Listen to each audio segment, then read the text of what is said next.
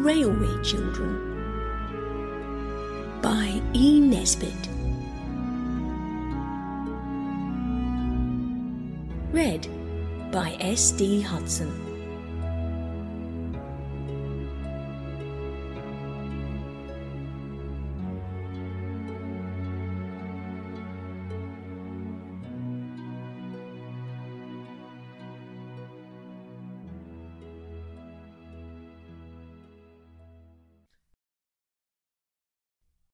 Chapter 11 The Hound in the Red Jersey. Bobbie knew the secret now. A sheet of old newspaper wrapped around a parcel, just a little chance like that, had given the secret to her, and she had to go down to tea and pretend there was nothing the matter. The pretence was bravely made, but it wasn't very successful for when she came in, everyone looked up from its tea and saw her pink lidded eyes and her pale face with red tear blotches on it. My darling, cried Mother, jumping up from the tea tray, whatever is the matter? My head aches rather, said Bobbie, and indeed it did. Has anything gone wrong? Mother asked. I'm all right, really, said Bobbie. And she telegraphed to her mother from her swollen eyes this brief, imploring message Not before the others. Tea was not a cheerful meal. Peter was so distressed by the obvious fact something horrid had happened to Bobbie that he limited his speech to repeating, More bread and butter, please, at startlingly short intervals. Phyllis stroked her sister's hand under the table to express sympathy and knocked her cup over as she did it. Fetching a cloth and wiping up the spilt milk helped Bobbie a little, but she thought the tea would never end. Yet at last it did end, as all things do at last, and when Mother took out the tray, Bobbie followed her. She's gone to own up, said Phyllis to Peter. I wonder what she's done. Broken something, I suppose, said Peter, but she needn't be so silly over it. Mother never roused for accidents. Listen. Yeah, they're going upstairs. She's taking Mother up to show her. The water jug with stalks on it, I expect. Bobbie, in the kitchen, had caught hold of Mother's hand as she set down the tea things. What is it? Mother asked but Bobbie only said, Come upstairs, come up where nobody can hear us. When she had got Mother alone in her room, she locked the door and then stood quite still and without words. All through tea she'd been thinking of what to say. She decided that I know all, or all is known to me, or the terrible secret is a secret no longer, would be the proper thing to say. But now that she and her mother and that awful sheet of newspaper were alone in the room together, she found she could say nothing. Suddenly she went to mother and put her arms around her and began to cry again, and still she could find no words, only, Oh, mummy, oh, mummy over and over again. Mother held her very close and waited. Suddenly, Bobbie broke away from her and went to her bed. From under its mattress, she pulled out the paper she'd hidden there and held it out, pointing to her father's name with a finger that shook. Oh, Bobbie, Mother cried when one little quick look had shown her what it was. You don't believe it? You don't believe Daddy did it, do you? No, Bobbie almost shouted. Now she'd stopped crying. That's all right, said Mother. It's not true, and they shut him up in prison, but he's done nothing wrong. He's good, noble, and honourable, and he belongs to us. We have to think of that and be proud of him and wait. Again Bobbie clung to her mother, and again only one word came to her, but now that word was Daddy and oh, Daddy, again and again. Why didn't you tell me, Mummy? she asked presently. Are you going to tell the others? Mother asked. No. Why? Because. Exactly, said Mother. So you understand why I didn't tell you. We two must help each other to be brave. Yes, said Bobbie. Mother, will it make you more unhappy if you tell me all about it? I want to understand. So then, sitting cuddled up close to her mother, Bobbie heard all about it.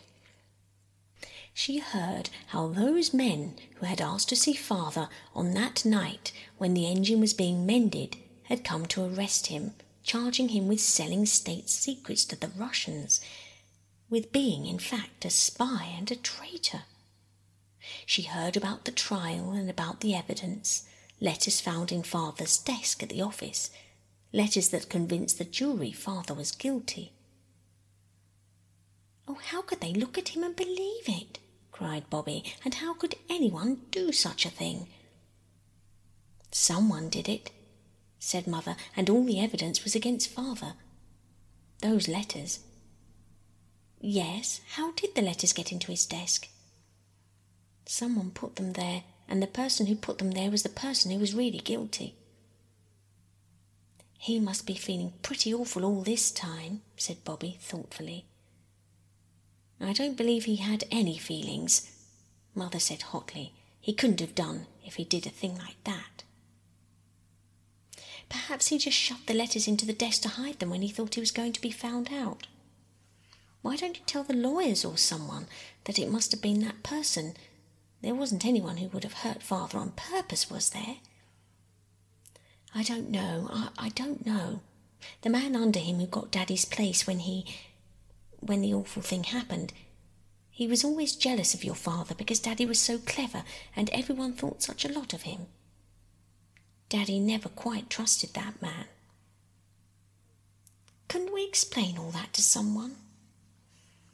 Nobody will listen, said Mother very bitterly. Nobody at all. Do you suppose I've not tried everything? No, my dearest, there's nothing to be done. All we can do, you and I and Daddy, is to be brave and patient and. She spoke very softly. To pray, Bobbie dear. Mother, you've got very thin, said Bobbie abruptly. A little, perhaps. I do think you're the bravest person in the world as well as the nicest, said Bobbie. We won't talk of this any more, will we, dear? said Mother. We must bear it and be brave. And, darling, try not to think of it. Try to be cheerful and to amuse yourself and the others. It's much easier for me if you can be a little bit happy and enjoy things. Wash your poor little round face and let's go out into the garden for a bit. The other two were very gentle and kind to Bobbie, and they did not ask her what was the matter. This was Peter's idea, and he had drilled Phyllis, who would have asked a hundred questions if she'd been left to herself. A week later, Bobbie managed to get away alone, and once more she wrote a letter, and once more it was to the old gentleman. My dear friend, it said, you see what is in this paper. It's not true. Father never did it. Mother says someone put the papers in Father's desk, and she says the man under him that got Father's place afterwards was jealous of Father, and Father suspected him a long time but nobody listens to a word she says. But you are so good and clever, and you found out about the Russian gentleman's wife directly. Can't you find out who did the treason? Because it wasn't father, upon my honour. He's an Englishman and incapable of to do such things, and then they would let father out of prison. It is dreadful, and mother is getting so thin. She told us once to pray for all prisoners and captives. I see now Oh, do help me. There's only just mother and me that know, and we can't do anything. Peter and Phil don't know. I'll pray for you twice every day, as long as I live, if you'll only try, just try to find out. Think if it was your daddy, what would you feel? Oh, do help me. With love, I remain your affectionately little friend, Roberta. P.S. Mother would send her kind regards if she knew I'm writing, but it's no use telling her I am, in case you can't do anything. But I know you will. Bobbie, with best love. She cut the account of her father's trial out of the newspaper with Mother's big cutting out scissors and put it in the envelope with her letter. Then she took it down to the station, going out the back way and round by the road, so that the others should not see her and offer to come with her. And she gave the letter to the station master to give to the old gentleman next morning. Where have you been? shouted Peter from the top of the yard wall where he and Phyllis were. To the station, of course, said Bobbie. Give us a hand, Pete. She set her foot on the lock of the yard door. Peter reached down a hand. What on earth? she asked as she reached the wall top, for Phyllis and Peter were very, very muddy. A lump of wet clay lay between them on the wall, they each had a slip of slate in a very dirty hand, and behind Peter, out of the reach of accidents, were several strange rounded objects, rather like very fat sausages, hollow, but closed up at one end. It's nests, said Peter, swallows' nests. We're going to dry them in the oven and hang them up with a string under the eaves of the coach house.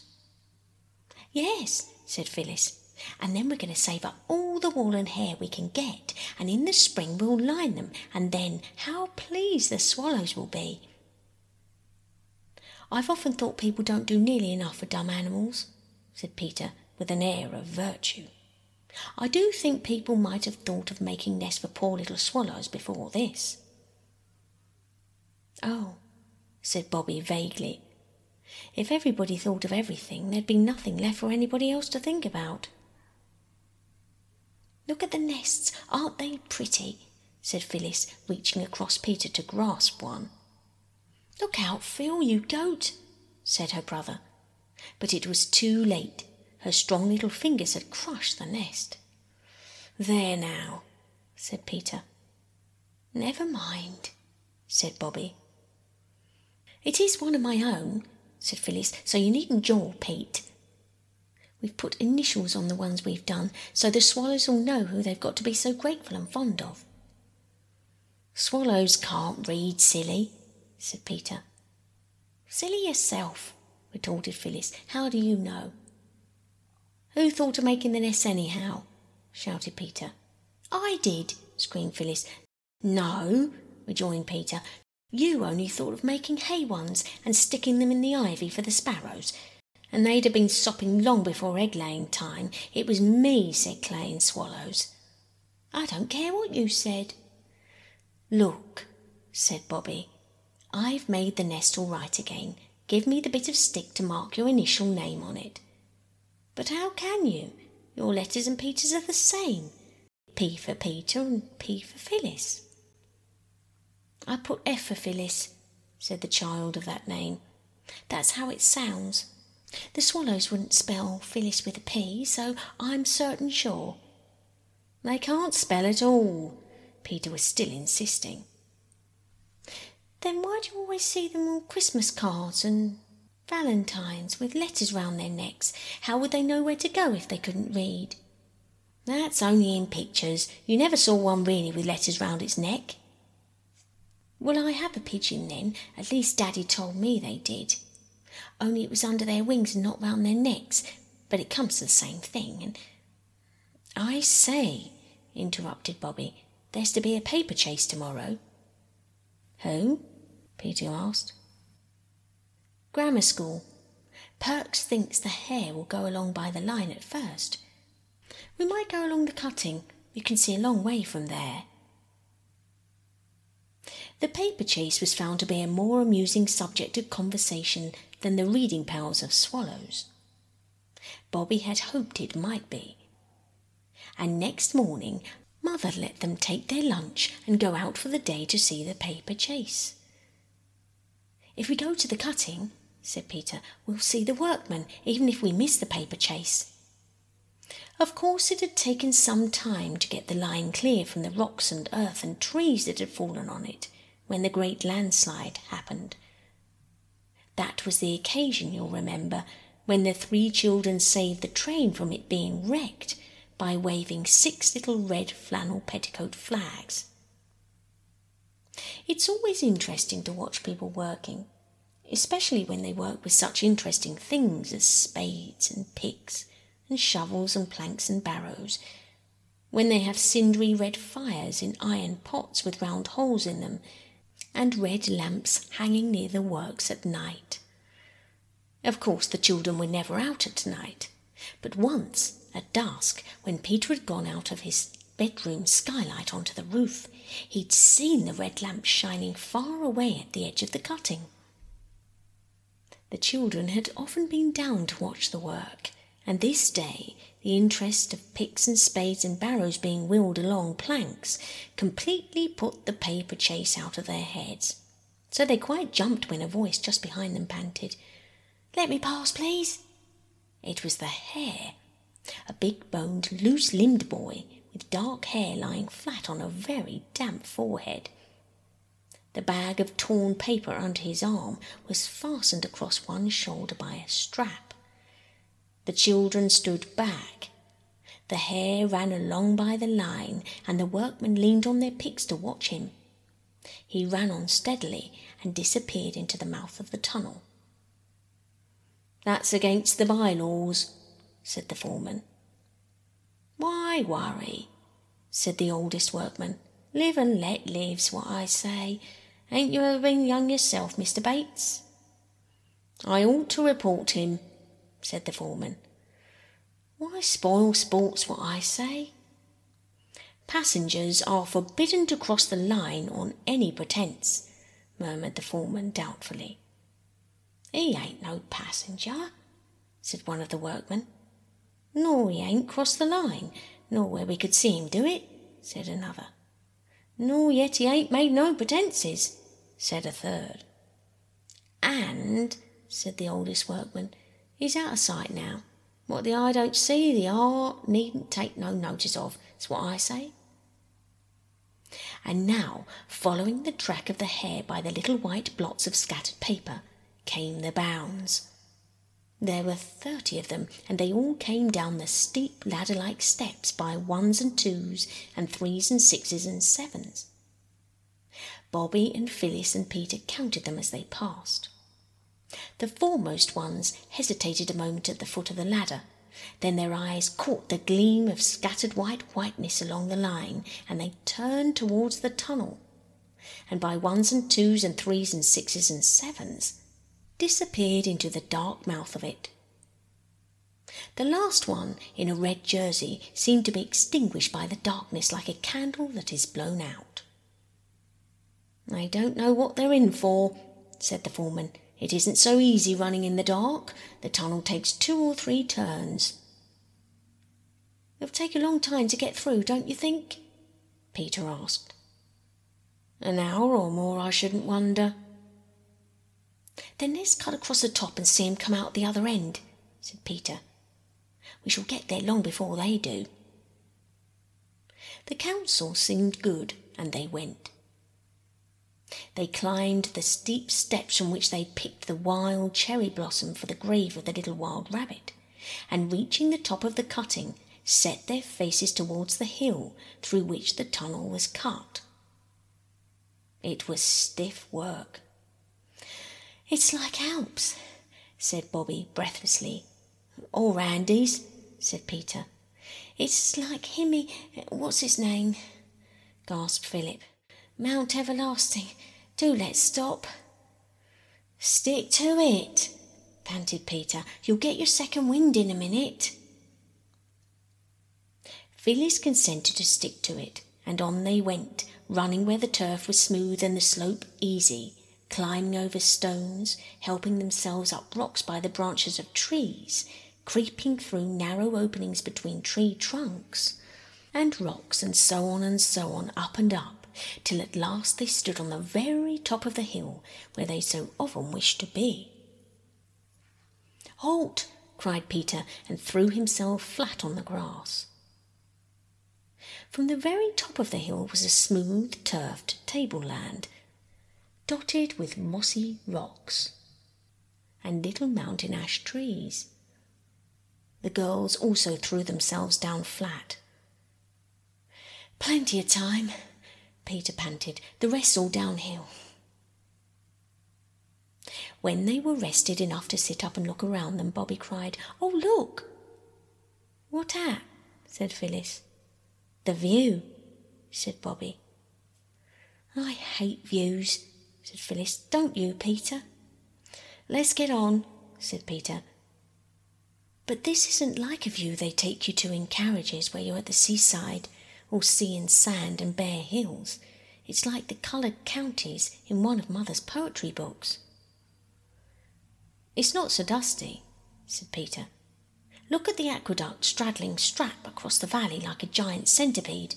Then the town sticking their church spires out of the trees like pens out of an inkstand. I think it's more like. There they could see the banners of twelve fair cities shine. I love it, said Bobbie. It's worth the climb. The paper chase is worth the climb, said Phyllis, if we don't lose it. Let's get on, it's all downhill now. I said that ten minutes ago, said Peter. Well, I've said it now, said Phyllis. Come on. Loads of time, said Peter. And there was, for when they'd got down to a level with the top of the tunnel's mouth, they were a couple of hundred yards out of their reckoning and had to creep along the face of the hill. There was no sign of the hare or the hounds. They've gone long ago, of course, said Phyllis as they leaned on the brick parapet above the tunnel. I don't think so, said Bobbie. But even if they had, it's ripping here, and we'll see the trains come out of the tunnel like dragons out of lairs. We've never seen that from the top side before. No more we have, said Phyllis, partially appeased. It was really a most exciting place to be, the top of the tunnel seemed ever so much further from the line than they had expected. It was like being on a bridge, but a bridge overgrown with bushes and creepers and grass and wild flowers. I know the paper chase has gone long ago, said Phyllis every two minutes, and she hardly knew whether she was pleased or disappointed. When Peter, leaning over the parapet, suddenly cried, Look out, here it comes! They all leaned over the sun warmed brick wall in time to see the hare, going very slowly, come out of the shadow of the tunnel. There now, said Peter, what did I tell you? Now for the hounds. Very soon came the hounds, by ones and twos and threes and sixes and sevens, and they were also going slowly and seemed very tired. Two or three, who lagged far behind, came out long after the others. There, said Bobbie, that's all. Now what shall we do? Go along into the Tolgee Wood over there and have lunch, said Phyllis. We can see them for miles up here. Not yet, said Peter. That's not the last. There's the one in the red jersey to come out yet. Let's see the last of them come out. But though they waited and waited and waited, the boy in the red jersey did not appear. Oh, let's have lunch, said Phyllis. I've got a pain in my front with being so hungry. You must have missed seeing the red jerseyed one when he came out with the others. But Bobbie and Peter agreed he had not come out with the others. Let's get down to the tunnel mouth, said Peter. Then perhaps we'll see him coming out from the inside. I expect he felt sponge shock and rested on one of the manholes. You stay up here and watch, Bob, and when I signal from below, you come down. We might miss seeing him on the way down with all those trees. So the others climbed down, and Bobbie waited till they signalled to her from the line below. And then she too scrambled down the roundabout slippery path among tree roots and moss till she stepped out between two dogwood trees and joined the others on the line. And still there was no sign of the hound with the red jersey. Oh, do let's have something to eat, wailed Phyllis. I'll die if you don't, and then you'll be sorry. Give her the sandwiches for goodness sake and stop her silly mouth, said Peter, not quite unkindly. Look here, he added, turning to Bobbie. Perhaps we'd better have one each too. We may need our strength. Not more than one, though. There's no time. What? asked Bobbie, her mouth already full, for she was just as hungry as Phyllis. Don't you see? replied Peter impressively. That red jersey's hound has had an accident. That's what it is. Perhaps even as we speak, he's lying with his head on the metals, an unresisting prey to any passing express. Oh, don't try to talk like a book, cried Bobbie, bolting what was left of her sandwich down. Come on. Phil, keep close behind me, and if a train comes, stand flat against the tunnel wall and hold your petticoats close to you. Give me one more sandwich, pleaded Phyllis, and I will. I'm going first, said Peter. It was my idea. And he went. Of course, you know what going into a tunnel is like. The engine gives a scream, and suddenly the noise of the running, rattling train changes and grows different and much louder. Grown up people pull up the windows and hold them by the strap. The railway carriage suddenly grows like night, with lamps, of course, unless you're in a slow local train, in which case lamps are not always provided. Then by and by the darkness outside the carriage window is touched by puffs of cloudy whiteness then you see a blue light on the walls of the tunnel. Then the sound of the moving train changes once more, and you're out in the good open air again, and grown ups let the straps go. The windows, all dim with the yellow breath of the tunnel, rattle down into their places, and you see once more the dip and catch of the telegraph wires behind the line, and the straight cut hawthorn hedges, with the tiny baby trees growing up out of them every thirty yards. All this, of course, is what a tunnel means when you're in a train.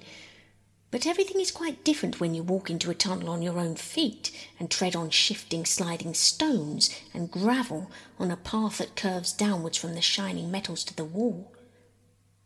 There you see slimy, oozy trickles of water running down the inside, and you notice the bricks are not red or brown, and they are at the tunnel's mouth, but dull, sticky, sickly green. Your voice when you speak is quite changed from what it was out in the sunshine, and it is a long time before the tunnel is quite dark. It was not yet quite dark in the tunnel when Phyllis caught at Bobbie's skirt, ripping out half a yard of gathers. But no one noticed it this time. I want to go back, she said. I don't like it. It'll be pitch dark in a minute. I won't go in on in the dark. I don't care what you say. I won't. Don't be a silly cuckoo, said Peter.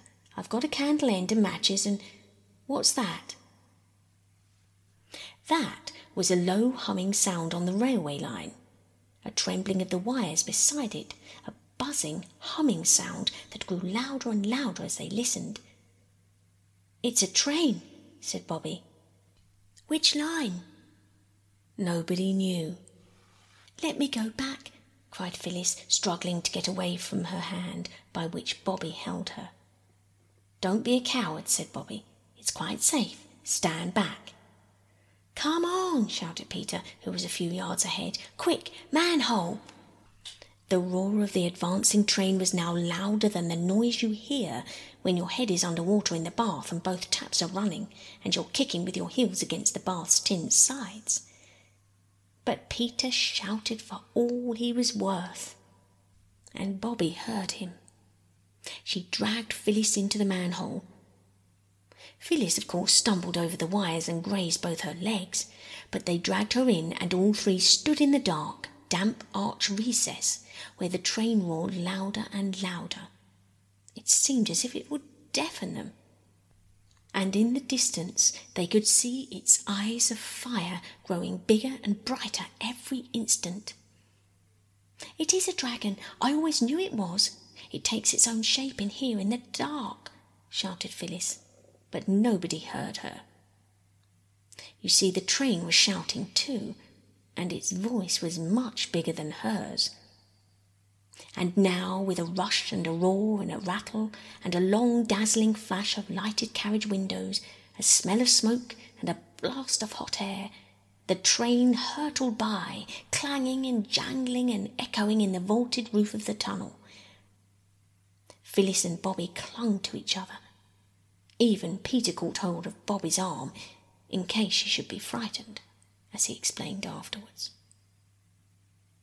And now, slowly and gradually, the tail lights grew smaller and smaller, and so did the noise, till with one last whiz, the train got itself out of the tunnel, and silence settled again on its damp walls and its dripping roof.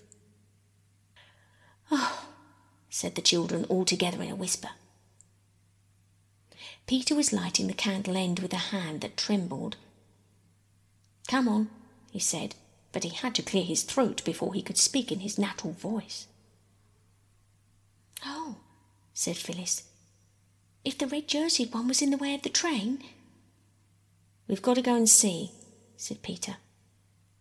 Can we go and send someone from the station? said Phyllis. Would you rather wait here for us? said Bobbie severely, and of course that settled the question. So the three went on into the deeper darkness of the tunnel. Peter led, holding his candle end high to light the way. The grease ran down his fingers and some of it right up his sleeve. He found a long streak from wrist to elbow when he went to bed that night. It was not more than a hundred and fifty yards from the spot where they had stood while the train went by that Peter stood still, shouted, Hello, then went on much quicker than before. When the others caught him up, he stopped, and he stopped within a yard of what they had come into the tunnel to look for. Phyllis saw a gleam of red and shut her eyes tight. There, by the curved pebbly down line, was the red jerseyed hound. His back was against the wall, his arms hung limply by his sides, and his eyes shut. Was the red blood? Is he all killed? asked Phyllis, screwing her eyelids more tightly together. Killed? Nonsense, said Peter. There's nothing red about him except his jersey. He's only fainted. What on earth are we to do? Can we move him? asked Bobbie. I don't know. He's a big chap. Suppose we bathed his head with water. No, I know we haven't any, but milk's just as wet. There's a whole bottle. Yes, said Peter. And they rub people's hands, I believe, and say, Look up to me. Speak to me, for my sake, speak. They burn feathers, I know, said Phyllis. What's the good of saying that when we haven't any feathers? As it happens, said Phyllis in a tone of exasperated triumph, I've got a shuttlecock in my pocket, so there. And now Peter rubbed the hands of the red jerseyed one. Bobbie burned the feathers of the shuttlecock one by one under his nose. Phyllis splashed warmish milk on his forehead. And all three kept on saying as fast and as earnestly as they could, Oh, look up, speak to me, for my sake, speak.